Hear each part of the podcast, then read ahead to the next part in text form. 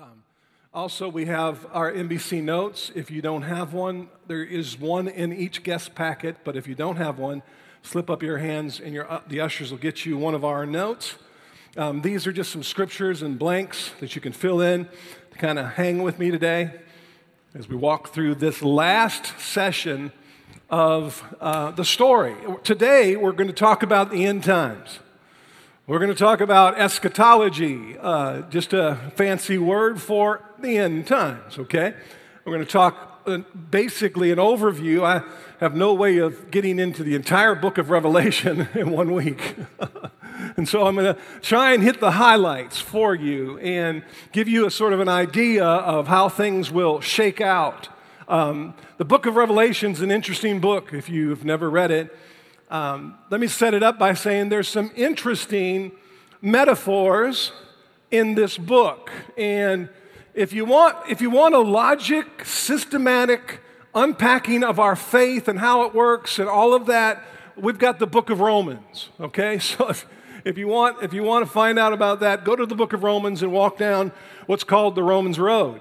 But if you want a sort of a multicolored painting that comes at you in HD, you've got the book of Revelation. It's fascinating, but what we have to remember is you can't press every detail and dissect every single image um, because it's tough to do that. I've seen people do that for years. I tried to do that when I was young in the Lord in, in ministry. And you know, I tried to, tried to do certain things. Now, I'm not talking about the overall picture of Revelation. I'm talking about every little nuance and every little detail. Because here's the deal we don't want to miss the rainbow by counting the raindrops that fall in the book of Revelation. I remember back, some of you are too young for this. Um, in 1988, um, there was a pamphlet written by Edgar Whisenant, um, 88 Reasons Why Jesus Was Coming Back in 1988. Come on, does anyone remember that? Is anyone around back then? Is it just me? Okay. All right, a few of you, yeah. And so I remember, I remember sort of thinking, you know, the, the church at large sort of kind of got excited about that. And we kind of thought, this guy's cracked the code. you know, and we're going, we're going to be caught up. We're going to be raptured on such and such a date in 1988. Uh, and I remember thinking that, and so everyone was leaving out dog food for their dogs. Remember that? You know, because we were going up, man. We were going up, and and uh, the next day we put the dog food away. but it was just crazy stuff you know, trying to, trying to, trying to figure it all out. And you know, you can figure some stuff out in Scripture, but there's some things that are left only to Him. Did you hear me? And so, and so that's what I want to encourage you to do. Some of the things that are clear in the book of Revelation, then you can, you can take that as, as fact. But some of it is, is sort of metaphoric, some of it is allegory. Some of it, some of it has deeper and greater meaning that we'll, we'll find out what it all meant in the end. Amen? And so the literary genre of the book of Revelations are an apocalypse, sort of a, a, a prophecy, epistle, or a letter. And the Apostle John, to give you a background, the, the Apostle John, who followed Jesus Christ and witnessed his crucifixion, authored it. So it's John who's the author. And John, the apostle, wrote Revelation, this book, the last book of your Bible, the last section of our story. He wrote the book of Revelation while a prisoner on the Isle of Patmos, somewhere around 85 to 95 AD. Most scholars believe it was around 90 AD. Its purpose, its purpose was to actually give encouragement and, and hope for all Christians to continue watching for the return and the triumph of the Lord Jesus Christ. That's what it was all about. In case you're new to the faith, um, Jesus is coming back for his church. In case you haven't heard that, maybe you're new to the scriptures and, and you haven't really understood that, but Jesus is coming back for his church, and that's why we see um, the second coming and the great white throne judgment in that last section um, in the book of Revelations or in our story. So it's, it's to remind us, it's to encourage us to watch for him. Amen? To wait for him, to be excited about him returning as he comes back for his church. But it also, it also warns of the final judgment that non believers will endure on the last day. So it's a book of encouragement, it's a book of hope, but it's also a book of warning. And we need to take heed. Why? Because John wrote that Revelation is special because in, in Revelation 1 3, it said, Blessed is he who reads. Follow along with me now. Blessed is he who reads, and those who hear these words of the prophecy and heeds the things. Everyone say, heeds the things. And heeds the things which are written in it, for the time is near. How many of you believe time is near? Well, let me give you a, a, just a little bit of an overview of some of the chapters. In chapter in chapters 1 through 3, the first beginning portions of Revelation, John describes the details of the setting as he receives the revelation or the vision or the unveiling of the truth. And with this vision, he was instructed to write to the seven churches in those first three chapters about what he had seen. In Revelations chapter 1, verse 19, describes the basic outline. If you want to see the outline of Revelation 119 gives us the basic outline of the entire book that was written by John the apostle. He says, Therefore, write these things which you have seen, and the things which are, and the things which will take place after these things. And this is the pattern that he follows. This is, John talks about what was, what is, and what was to come. And that's the sort of the outline of the book of Revelation. He describes in the beginning, those first three chapters, he describes the seven churches and their qualities and their weaknesses and their failings. You can see that in you know the church of Ephesus or the church of Laodicea and and we'll talk just a little bit more about this next week. Now, I'm not continuing the story. That's a whole new deal, just so you know, okay? Just happens to fall into the book of Revelation. But you can see that he talks about he talks about their qualities, the things they had done well, and then he talks about these seven churches. He talks about some of their weaknesses and some of the things that could change and, and, and be strengthened. And so I think there are some application to our modern day church as well. Because these seven letters were written to the seven churches, and I think they're written to the churches of today as well. In chapters 4 through 20 now, we just covered chapters 1 through 3. In chapters 1 or 4 through 20, we see that John depicts what he sees in his vision into the spirit realm. Okay? Before he's descri- describing what he sees before him and the strengths and the weaknesses of the churches and so on and so forth. And now he starts to talk about and speculate about what he sees in the spirit realm. And it gets just a bit more complicated when you start to look at some of the things that he describes you know, trying to figure out what everything means and how it interacts with one another. And, and I did an essay, a syllabus on the entire book of Revelation back in the 80s and, and talked about all of these different things. Now, over the years, I've questioned whether that was accurate or not. you know, because, you know, we know in part, we prophesy in part. Sometimes, sometimes we see things later that make more sense or change the way we felt at a prior season. Does anyone know what I'm talking about? Okay. And so it gets complicated as Paul describes Jesus Christ as the slain lamb who is the only one who's able to open the, the seven seals or the seventh seal. And the seventh seal includes seven angels who each possess seven trumpets. Another series of daunting judgments occur. And after this, John receives um, visions of which include the Antichrist and Satan and the mark of the beast. And then it comes to a point where they are aware of their looming doom. Next, John describes seven more angels and that will carry seven bowls of plagues to be poured out on the earth. It turns out that God has this thing for seven.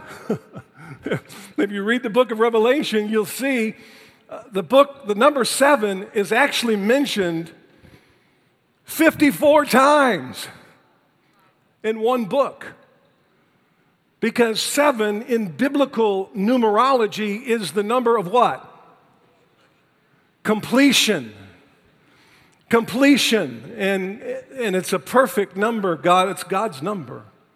Just so you know, it's God's number. And, and so it turns out that He has this thing for this number seven. But amazingly enough, things begin to unfold again, and all hell breaks loose, literally. And amazingly, while hail is raining from heaven during the seventh plague, humankind does not repent. I mean, you'd think, you'd think when people see all this horrible stuff happen during these times that they would go, Whoa, wait a minute here. God said stuff like this would happen and it's happening, that they would repent. But the Bible says in 1621 that men instead blasphemed God because of the plagues of the hail and because its plague was extremely severe. Now, John goes on to describe that hell is eternal and it's the final resting place for all unbelievers. In, in, in Revelation 19:20, the Antichrist and the false prophet are cast into the lake of fire. And a thousand years later, after the millennial reign of Jesus Christ, in Revelation 20:10, the devil is also cast into the lake of fire. Now, somewhere in there is what's referred to as the rapture of the church, okay, or the second coming. Check this out. First Thessalonians gives us a perspective on what that might look like. It's not in your notes, didn't have enough room. But you can jot that down. 1 Thessalonians 4 says, But we do not want you to be informed, uninformed, Paul said. The Apostle Paul's writing this. Brothers, about those who are asleep, that you may not grieve as others do, like those who have no hope. For since we believe that Jesus died and rose again, even so, through Jesus, God will bring him who, or him, those who have fallen asleep with him. For this we declare to you by a word from the Lord that we who are alive, that's us, who are left until the coming of the Lord, coming of the Lord will not precede those who have fallen asleep. Now here's where it gets good. For the Lord himself, everyone say himself. For the Lord himself will descend from heaven with the cry of command or with the shout, okay? With the voice of an archangel and with the sound of the trumpet of God. And the dead in Christ will rise first, and then we who are alive, who are left, will be caught up together with them in the clouds to meet the Lord in the air. And so we will always be with the Lord. Therefore, encourage one another with these words. We're going we're going to be with the Lord forever. Amen? If you've made Jesus Christ the Lord of your life, we're going to be with him forever and ever and ever and ever. Now, of course, we know there's a, there's a tribulation in the midst of this, and there's much speculation on when the church will be taken up. Will it be, you know, there's three different main views on the topic relative to the, to the, to the tribulation, the seven years of tribulation that will go on in the earth. There's, there's first the, the pre trib perspective, um, then there's the mid trib perspective, then there's the post trib perspective. That means that somehow we're going to, pre trib is your, the, the rapture takes place before the tribulation begins. or mid trib is partway through, halfway through. Post trib is after that, okay? And so, so there's all sorts of ideas and perspectives. And, and you know, I've been a pre trib guy, you know, pretty much my whole life, but I've seen all sorts of other data that would suggest otherwise. So I want to introduce to you a fourth option that might help all of us sort of settle something. It's called pan trib. Okay? Pan trib. And that simply means it'll all pan out in the end, in the end okay? so, I'm not going to die on that hill. I don't even know what I'm talking about. I just know I'm going to be with the Lord forever. Amen? So, pan trib. It'll all pan out in the end. all right. So, see, my philosophy is to, to just live like He's coming today, but plan like He's not coming for a while. I, I know, like years ago, some of the old timers, when Vicki and I first came to Christ, 1996. 96? 76, I'm sorry. Yeah, we'd been pastoring for 20 years, unsaved. yeah, right. So, so I remember in 1976, you know, the old timers, they just, they just didn't even give any consideration for today and no savings, no retirement, no nothing. It was because Jesus is coming back tomorrow, man. So they didn't plan for anything. And then, then when he didn't, you know, they were kind of left, you know, with not a whole lot to, you know, work with in the end, okay? Their, their later, later years, latter years. And so live like he's coming back today, but plan your life like he's not coming back for a while. How many of you understand that's good, good advice? All right, so let's just, you know, walk through a couple of main points here in the book of Revelation. The book of Revelation, in that book, there are two different types of judgments mentioned. Okay? And this is important for you to know. First, there's the great white throne judgment. And second is the judgment seat of Christ. Two judgments, two very different judgments. First of all, the great white throne judgment, just so you know what that is, this is where all the people who ever lived that are unsaved or have never surrendered their life to the Lord, whether they were good or bad, their good deeds outweighed their bad deeds in their earthly lives, they stand before the great white throne judgment. That's their judgment, okay, for the unbeliever. And here's what Revelation chapter 20 tells us about that judgment. Revelation 20:11, I think it's in your notes. It says, Then I saw a great what? White throne and him who seated on it. And the earth and the heavens fled from his presence. And there was no place for them. And I saw the dead, great and small, standing before the throne and the books were opened. Another book was opened, which is the book of life. Everyone say the book of life. Now, folks, this is important. And the dead were judged according to what they had done as recorded in the books. The sea gave up their dead that were in it, and the death and death and Hades gave up the dead that were in them and each person was judged according what they had done. Then death and Hades were thrown into the lake of fire. The lake of fire is the second death, and anyone whose name was not found written in the book of life was thrown into the lake of fire. Folks, this is not a judgment you want to be at. And this is not a judgment anyone needs to be at or has to be at. God made a way for you and I to stand before a different judgment, and that's the judgment seat of Christ. See, the judgment seat of Christ is an entirely different judgment in which the saved, the born again believers, those who have lived their life for Christ, you know, are, are judged by the Lord and receive the rewards that are due unto them. It's a rewarding judgment. All the things that were, were, were, were, you know, ungodly and stuff is burnt away, and the things that are holy and righteous and the things that you've done with your life, um, you received the rewards that, that God said you would receive. Check this out in 2 Corinthians chapter 5, verse 10. I don't think that's in your notes. For we must all appear before the judgment seat of Christ, so that each of us may receive what is due us for the good things while in the body, whether good or bad. Folks, that's the judgment you want to be at. Come on, amen? I mean, no, that's the judgment you want to, you want to be, the judgment seat of Christ.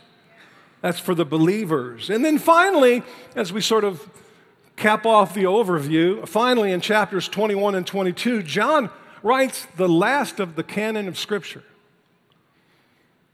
Here he describes the new heaven and the new earth and this new city called the New Jerusalem, where there will be no more crying, no more tears, no more pain, no more mourning or death because the first things have passed away, the old things are passed away. And only those who are written, whose names are written in the Lamb's book of life, can enter this place of eternity with Jesus Christ as he sits on his throne. Revelation 22, verse 12 says, Behold, I am coming quickly, and my reward is with me to render to every man according to what he has done. I am the Alpha and the Omega the first and the last, the beginning and the end. That kind of gives you an overview of the book of Revelation. Now, we understand the Bible best when we know how the Bible was first understood. So think about this for a moment. A little history. The first hearers of the readers of the book of Revelations were persecuted Christians scattered throughout Asia Minor. They were being persecuted. The, the, the, the, they were the seven pillars, seven pillar churches, and they are under attack. As a matter of fact, Christians are in dungeons during this time when he writes this. Christians are in dungeons. They're cast before wild beasts. They're beheaded. They've been banished, and all seems lost. It's bleak. The devil seems to be winning and consuming the church, and the dragon of Rome seems to be spewing vile. The beast that comes out, mentioned in Scripture, out of the abyss, seems to be victorious. He seems to have the upper hand. He seems like it's all going to go his way, and he's going to win the battle. He's going to win the victory. But, everyone say, but, but, as in many parts of the lower story or the Bible or in our life, things are not what they seem. You see, there's a secondary perspective. If you could pull up, pull behind the veil and look into the spirit realm, into the upper story, you would see that things aren't the same as you can see here on earth. things are not what they seem. And the whole Bible leads to this picture in Revelation. The whole Bible. The seed that was planted in Genesis reaches full bloom in the book of Revelation. The beginning and the end. God starts something and he finishes it in the book of Revelation. And guess what? We're a part of that. We're a part of that. We're a part of that history. We're a part of God's story, God's character. We're a character in God's story. What began in the first pages of the Bible are accomplished in the last pages of the Bible. Check this out the first and the last. It's in your notes. See, Genesis tells us God created the heavens and the earth, and Revelation describes a new heaven and a new earth. Notice the parallels. Genesis tells of the creation of the sun, moon, and stars, Revelation tells us that there'll be no need for the sun because God will be the light. That's pretty cool, huh? The lost paradise of Genesis is found in the paradise of Revelation. Satan appears in the first garden, but come on, Satan's banished from the second, from the eternal garden. The tree that we couldn't touch in the Garden of Eden, we are invited to eat from in the Garden of Heaven. The tree of life. Amen? The tree of life. See, that tree was meant for man to live forever. But in its fallen state, when Adam and Eve decided to go against God's vision, they could not partake of that because they, God did not want them to live forever in their sin and separation from God. In Genesis, man hides from God. Remember, I was naked. I was naked, so I was ashamed, right? I was naked. He, was, he hides from God, but in Revelation, God dwells with him, dwells with him. We could, we'll be able to walk in the cool of the day with him, just, just like it was before the fall. There'll be a, a new city and a new garden in the center of the city where God will dwell once again. The only question that we have today is Will you be there? Will you? That's the big question of the day. Is will you be there? Will you be there? God wins in the end. How many of you know I've read the back of the book and we win? God wins. That means we win. That's why we can say that because you read Revelation chapter 20 through the end of the book, you'll see we win. Check this out. I want to read this, this text and then we'll finish up in a few minutes. It says in Revelation 21, verse 1 says, Then I saw a new heaven and a new earth, putting it all together. For the first heaven and the first earth had passed away, and there was no longer any sea. I saw a holy city, the New Jerusalem, coming down out of heaven from God, prepared as a bride, beautifully dressed for her husband. And I heard a loud voice from the throne saying, Look, God's dwelling place is now among his people, and he will dwell with them. They will be his people, and God himself will be their God. He will wipe away every tear from their eyes. There'll be more, more, no more death and mourning or crying or pain, for the, older, for the old order of things have passed away. He who is seated on the throne, I am making everything new. Then he said, Write this down, for these words are two, two, two important points here trustworthy and true.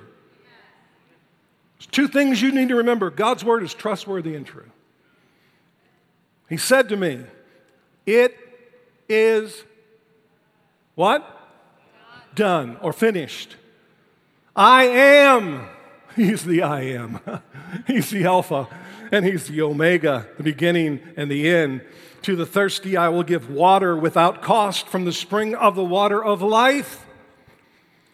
Those who are victorious will inherit all of this, and I will be their God, and they will be my children. Wow. I, you, you can't get excited about that. I'm not sure there's breath in you. Now, there's three primary messages. We're almost done. From the book of Revelation, sort of summing it all up. First of all, this the message of Revelation. In the, mes- in the message of Revelation, is that Christ always conquers. Always remember that. He always conquers. There's a lot of problems that exist, but he always over prevail, or he always prevails. Nothing can destroy God's plan. Did you hear me? Nothing. The devil's best shot will fail. Hit me with your best shot. It will fail. As I said, we are assured in the end God wins. Second, the message of Revelation gives us a glimpse of heaven. You can see later in the text, you'll, you'll see that there are streets of gold.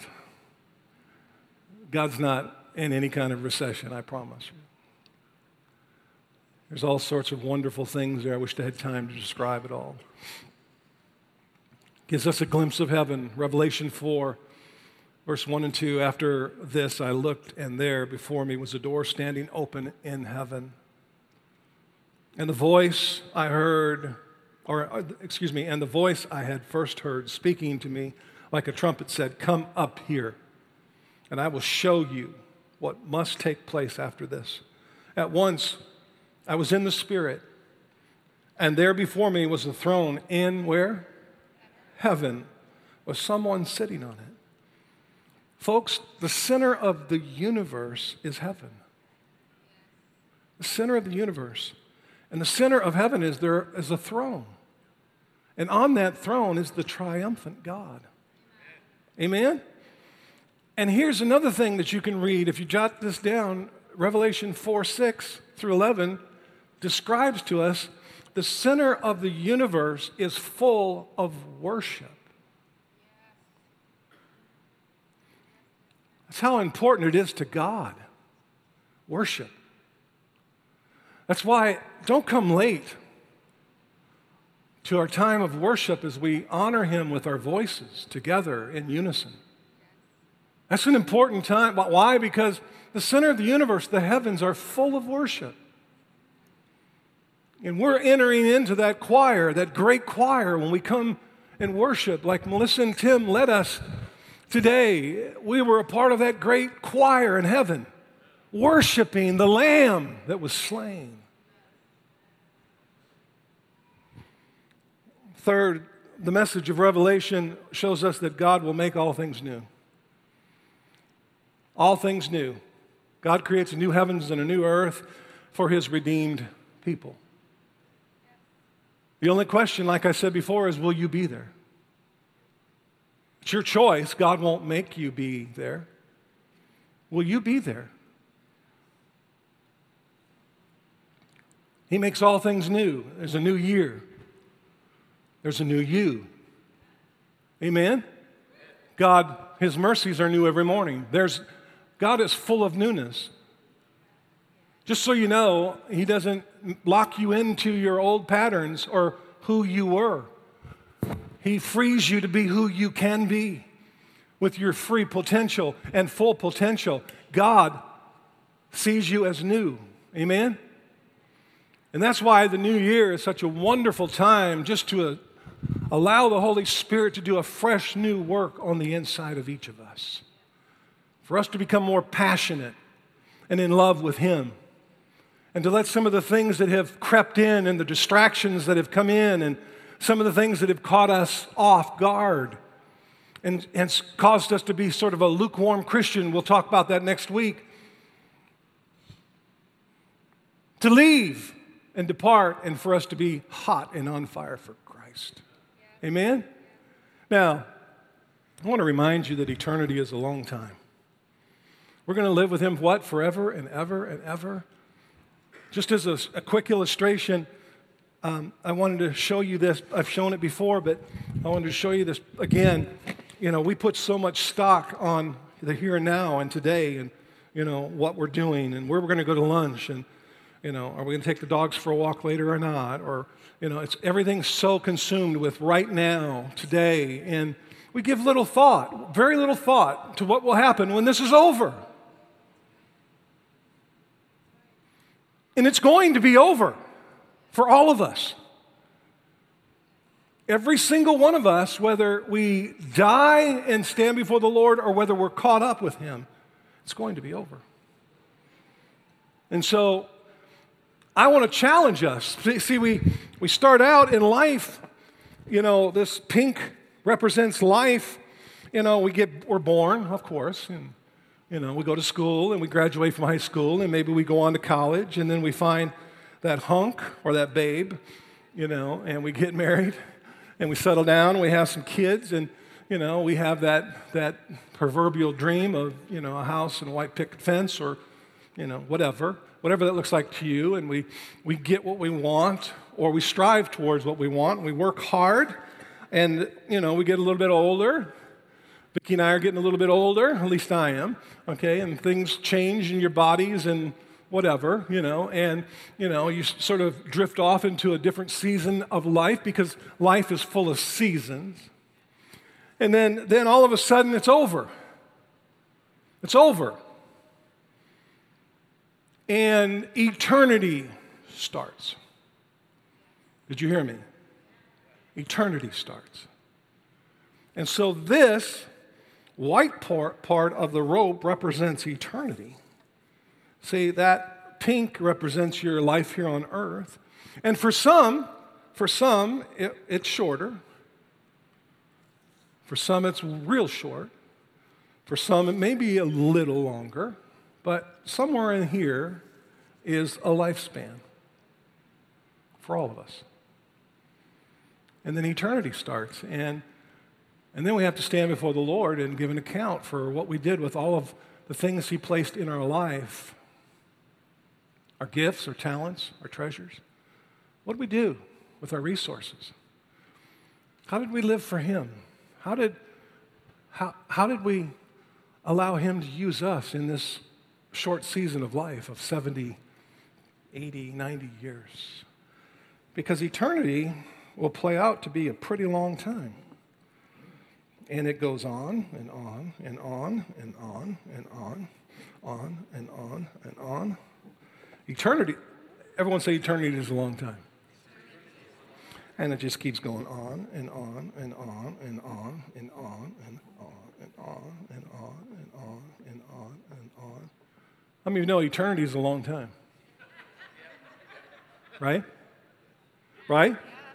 And it keeps going on and on and on and on and on and on and on and on and on and on and on and on. How many of you know eternity is a long time? See, we put so much stock in our 60, 70, 80, 90 years that we don't realize that we have eternity to live with Him. Amen? So, can I encourage you? Can I encourage you today to take this life seriously? Will you be there? Can I encourage you to perhaps set aside some of the things that are distracting you and the, as Hebrews talks about, the things, the sin that so, so easily besets us? And let us run our race with endurance that God has marked out for us. Can I encourage us to do that? Let's stand to our feet.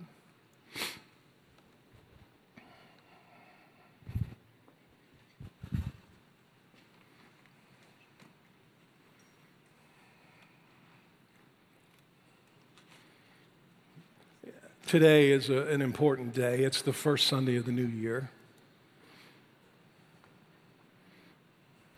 We've been talking about newness, newness.